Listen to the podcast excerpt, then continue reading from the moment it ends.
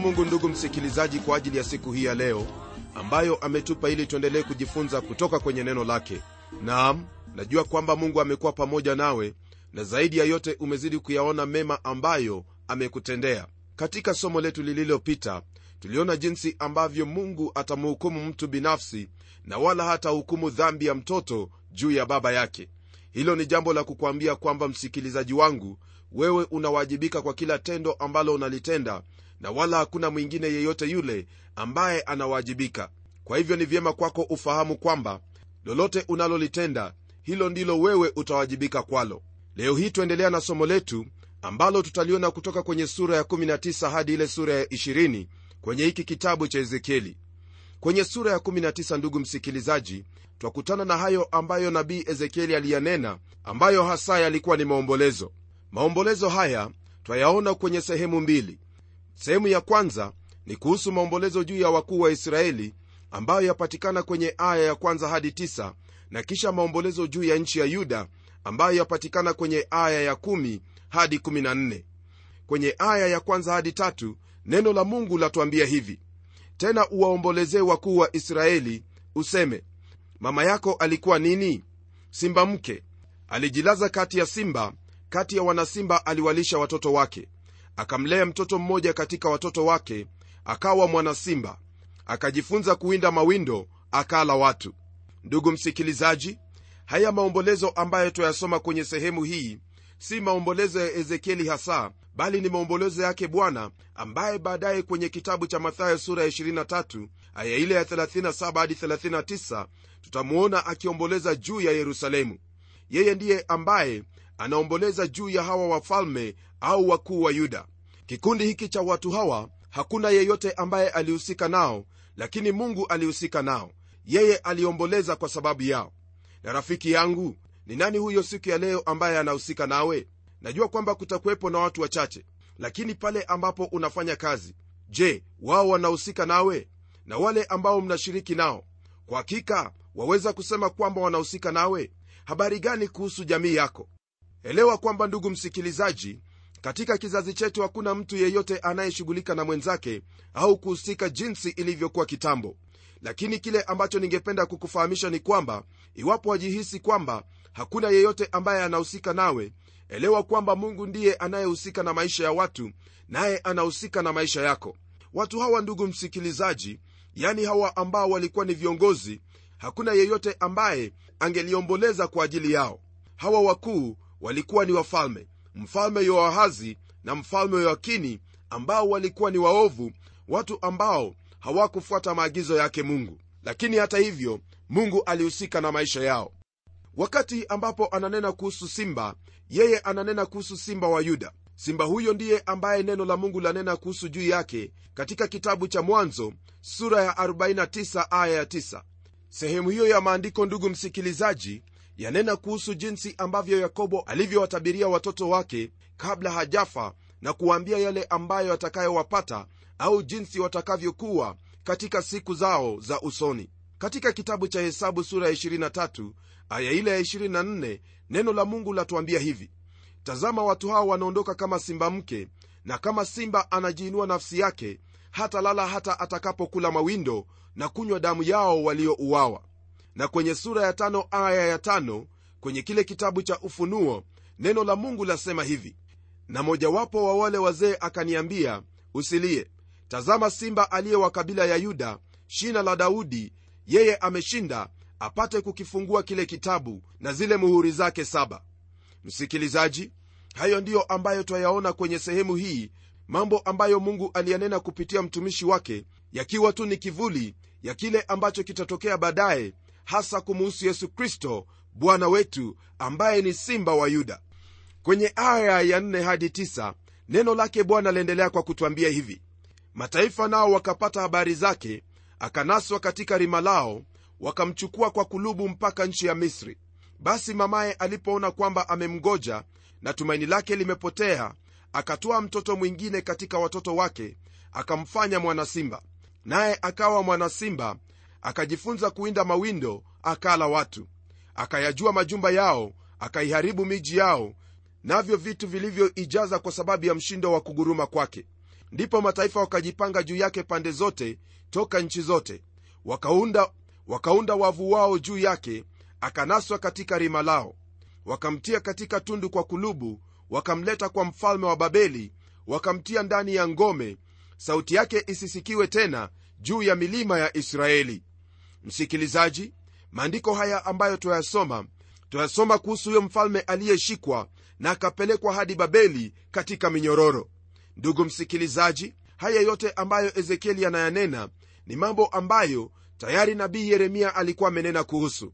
Naam hilo ambalo lilimpata huyo mfalme ndilo ambalo yeremia alilotabiri na pia ndilo ambalo mungu alimwonyesha ezekieli kwenye aya ya kumi ndugu msikilizaji twapata kifananisho kingine au lugha nyingine ambayo inatumiwa mahali hapa. Naam mungu anachagua kutumia mzabibu. Neno lasema hivi mama yako alikuwa kama mzabibu katika damu yako uliopandwa karibu na maji akazaa sana na kujaa matawi kwa sababu ya maji mengi. Naye alikuwa na vijiti vya nguvu kwa fimbo za enzi zao watawalao na kimo chao kiliinuka kati ya matawi manene. Wakaonekana kwa urefu wao pamoja na wingi wa matawi yao.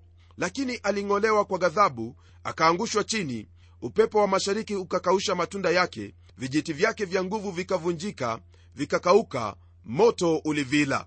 Kisha kwenye ile aya ya 13 na 14 ambayo pia yamalizia sura hii ya 19 neno hili la mungu latuambia yafuatayo.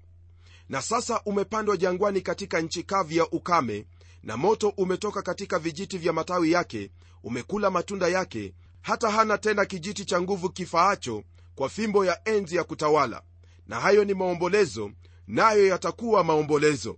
Ndugu msikilizaji maandiko haya ambayo tumeyasoma ni maandiko ambayo yanaonyesha jinsi ambavyo israeli ilivyokuwa hapo awali. Naam watu hawa wa yuda au waisraeli walikuwa ni watu ambao walibarikiwa kweli. Walipotoka katika nchi ya misri mungu aliahidi kuwafanikisha na kuwainua juu ya mataifa yote iwapo wao watamtii na kuyafuata maadili yake.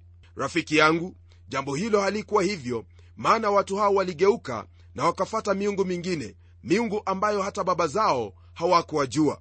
Mungu aliwaonya kuhusu jambo hili mara kwa mara kwa kuwatumia manabii ili waweze kuwaambia kwamba iwapo hawatamrudia mungu na kuacha njia zao mbaya basi kile ambacho kitakuwepo ni kwamba watachukuliwa uhamishoni njaa na tauni na upanga ndiyo utakaowafuata.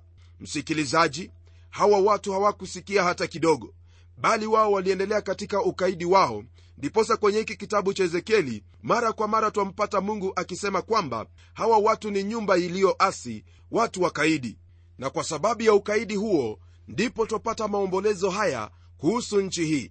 Naam mungu aliwahukumu akawang'oa kutoka kwenye nchi yao na kuwatawanya katika mataifa neno hilo pia latuambia kwamba hakukuwepo na kijiti cha nguvu kifaacho kuwa fimbo ya enzi ya kutawala. Jambo hili ambalo latajiwa hapa ina maana kwamba hakukuwepo na mwingine yeyote ambaye angelirudi na kuweza kuthibitisha ufalme wa israeli kama vile ulivyokuwa hapo awali. Na hivyo ndivyo imekuwa tangu wakati ule waliporudi toka babeli hakuna yeyote ambaye amekaa na kutawala katika kiti cha enzi kama vile bwana mungu alivyosema sababu ni kwamba yule ambaye ana uwezo wa kutawala yeye alikuja wakati mmoja lakini walimkana. Huyo siye mwingine bali ni bwana yesu kristo ambaye kwenye kile kitabu cha mathayo twapata kwamba yeye ndiye mfalme wa israeli. Msikilizaji yeye ndiye kwa wakati unaofaa wakati uliokubalika na mungu atarudi hapa ulimwenguni na atathibitisha ufalme wa israeli na kutawala tena. Huyo ndiye ambaye neno la mungu lamwita kuwa yeye ndiye shina la yese.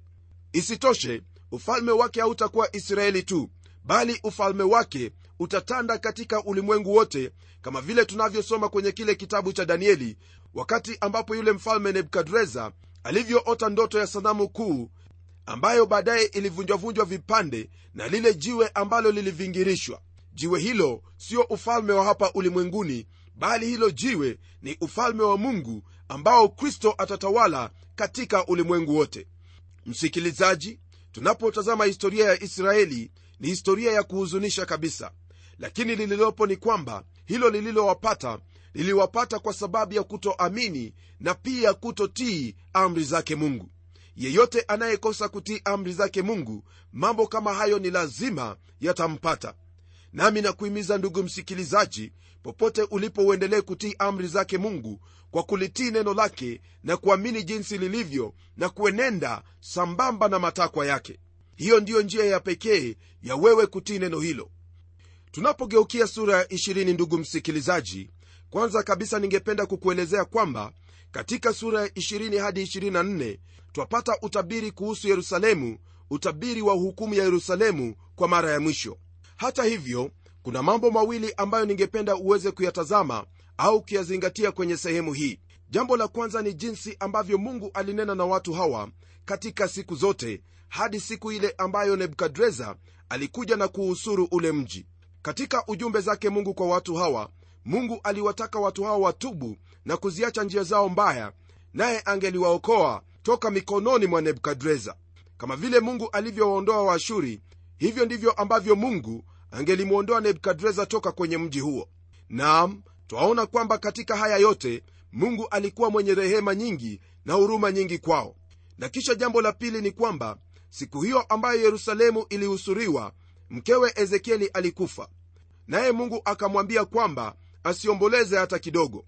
Jambo hili latuonyesha utofauti uliokuwepo kati ya ezekieli na nabii yeremia. Kwenye sura hii ya 20 twapata marudio kuhusu dhambi ya taifa hili. Kwa mara nyingine tena twampata ezekieli haneni maneno yake bali ananena neno la mungu. Kwenye aya ya kwanza hadi nne neno lake mungu lasema hivi ikawa katika mwaka wa saba mwezi wa tano siku ya kumi ya mwezi baadhi ya wazee wa israeli walikuja ili kuuliza kwa bwana wakaketi mbele yangu. Neno la bwana likanijia kusema mwanadamu sema na wazee wa israeli uwaambie bwana mungu asema hivi je mmekuja kuniuliza neno? Kama mimi niishivyo asema bwana mungu sitaulizwa neno na ninyi. Je utawahukumu mwanadamu? Utawahukumu? Wajulishe machukizo ya baba zao? Maandiko haya ambayo tumeyasoma ndugu msikilizaji ni maandiko ambayo yanaonyesha kwamba watu hao walikwenda kwake ezekieli kusudi waweze kulalamika na kumlaumu mungu kwa sababu ya hukumu yake. Waliwaza kwamba sio vyema kwake mungu kuuharibu ule mji wa yerusalemu. Hili jambo laonyesha kwamba yale ambayo ezekieli alikuwa akiyafanya yalikuwa yameanza kuwaingia katika fikira zao. Ezekieli naye atawakumbusha au kuwaambia jinsi ambavyo hali ilivyokuwa kama vile mungu alivyokuwa amemwagiza hapo awali.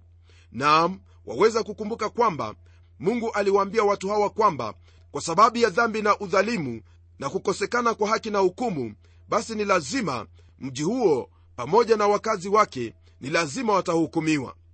Kwenye aya ya tano ndugu msikilizaji neno hili la mungu liendelea kwa kutwambia hivi. Uwaambie bwana mungu asema hivi katika siku ile nilipochagua israeli na kuwainulia wazao wa nyumba ya yakobo mkono wangu na kujidhihirisha kwao katika nchi ya misri hapo nilipowainulia mkono wangu nikisema mimi ni bwana mungu wenu. Msikilizaji mungu anawakumbusha hawa watu kuanzia pale mwanzo wakati ambapo walikuwepo kule misri. Anawakumbusha jinsi alivyowatoa katika nchi hiyo na kuwaokoa katika utumwa kule na kuwaleta katika jangwa.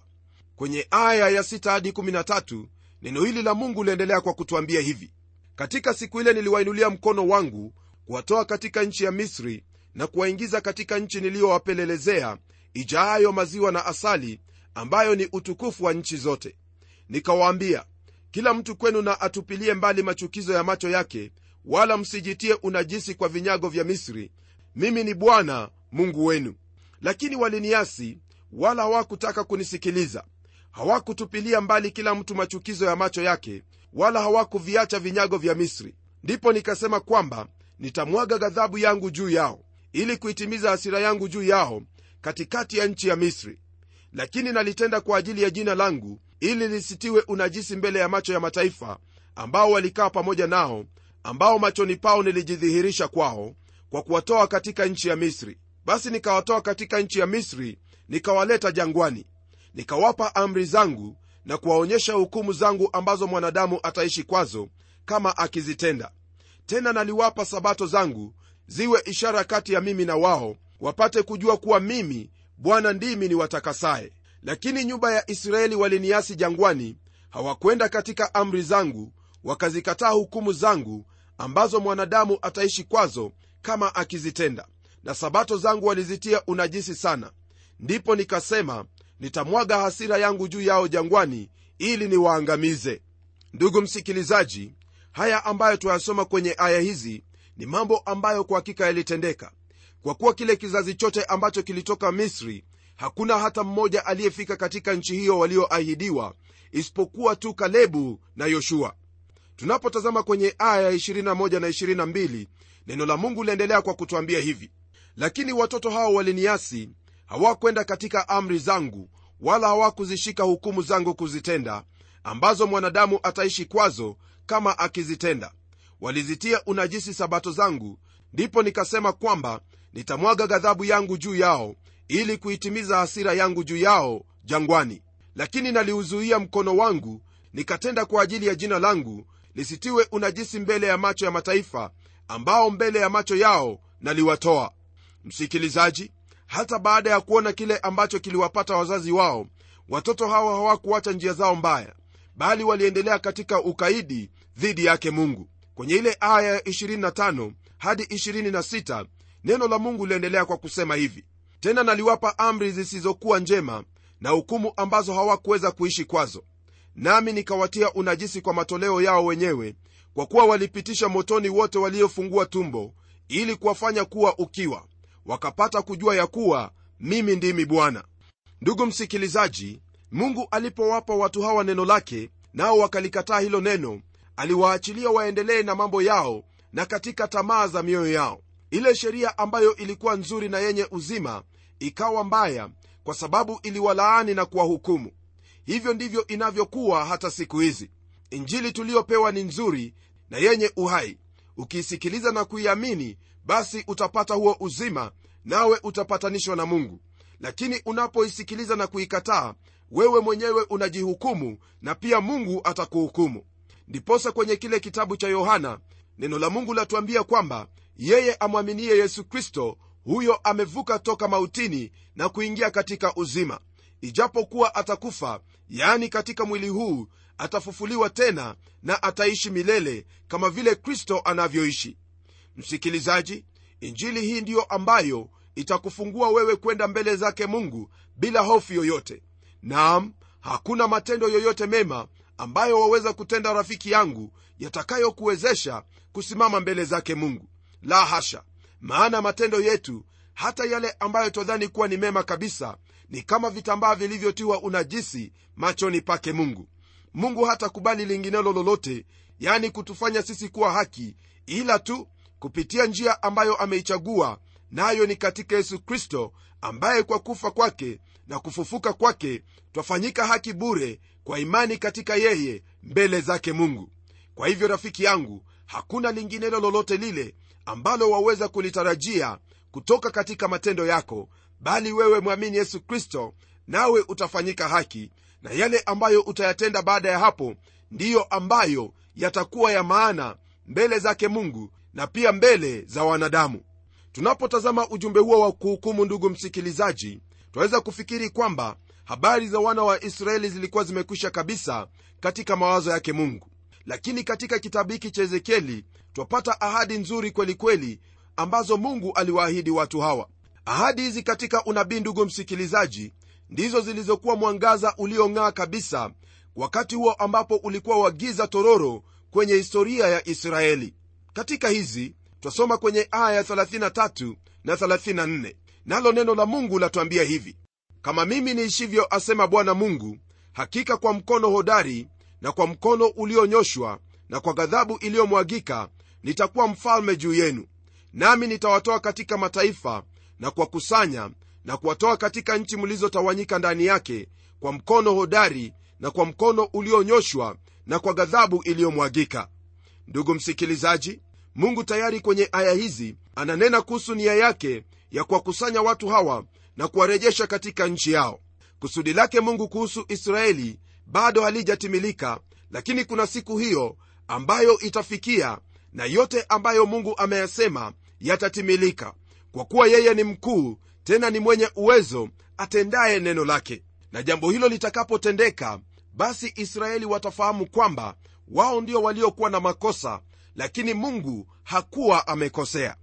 Unapoendelea kusoma kwenye aya ya 35 hadi ile aya ya 44 wapata kwamba kuna mengi sana ambayo mungu amenena kuhusu watu hawa. Nitakuhimiza usome sehemu hiyo. Msikilizaji kwenye aya 45 hadi 47 neno la mungu liendelea kwa kutwambia hivi. Neno la bwana likanijia kusema mwanadamu uelekeze uso wako kusini ukadondoze neno lako upande wa kusini ukatabiri juu ya msitu wa uwanda wa negebu. Ukauambie msitu wa negebu lisikie neno la bwana bwana mungu asema hivi. Tazama nitawasha moto ndani yako nao utakula kila mti mbichi ndani yako na kila mti mkavu. Miali ya moto ule hautazimika na nyuso zote toka kusini hata kaskazini zitateketezwa kwa moto huo.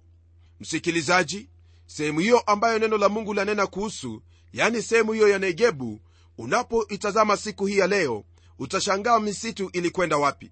Kulingana na neno lake mungu yeye alihukumu msitu huo na kusema kwamba atauondoa nchi hiyo ambayo ilidondoza maziwa na asali huwezi kuwaza kwamba hivyo ndivyo ilivyokuwa hapo awali.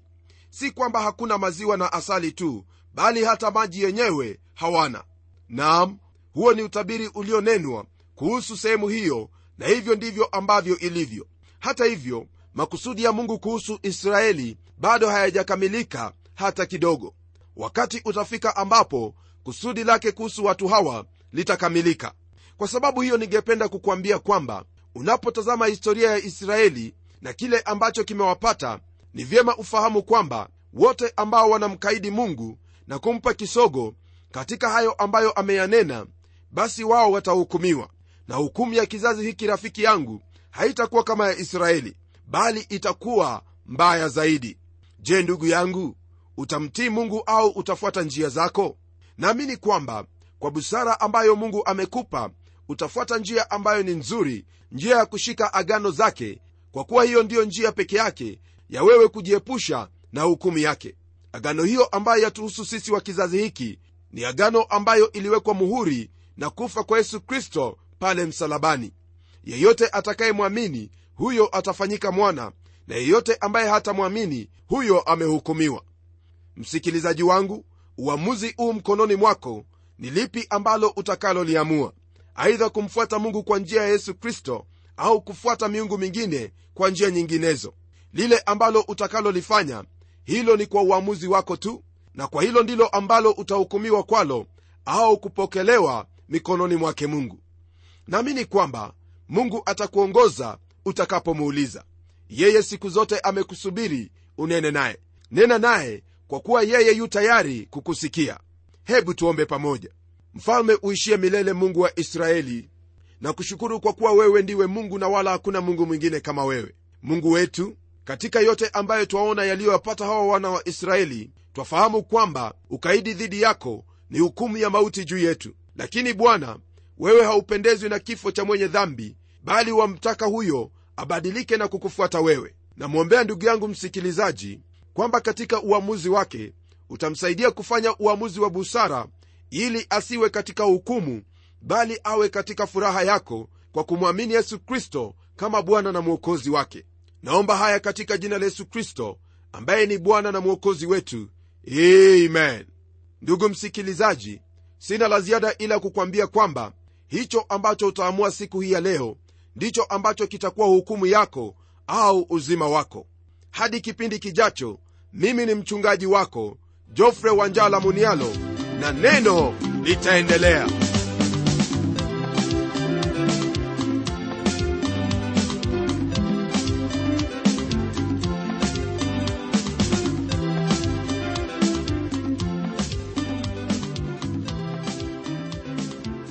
Asante sana msikilizaji wangu kwa kuwa pamoja nasi na iwapo una jambo la kutuelezea au ungependa kuwasiliana nasi na utueleze jinsi unavyobarikiwa? Tafadhali tuandikie barua kupitia anwani ifuatayo. Andika kwa mtayarishi kipindi cha neno transworld radio. Sanduku la posta ni 21514 nairobi kenya. Na hadi wakati mwingine ndimi mtayarishi wa kipindi hiki pamela omodo nikikwaga nikisema barikiwa na neno litaendelea.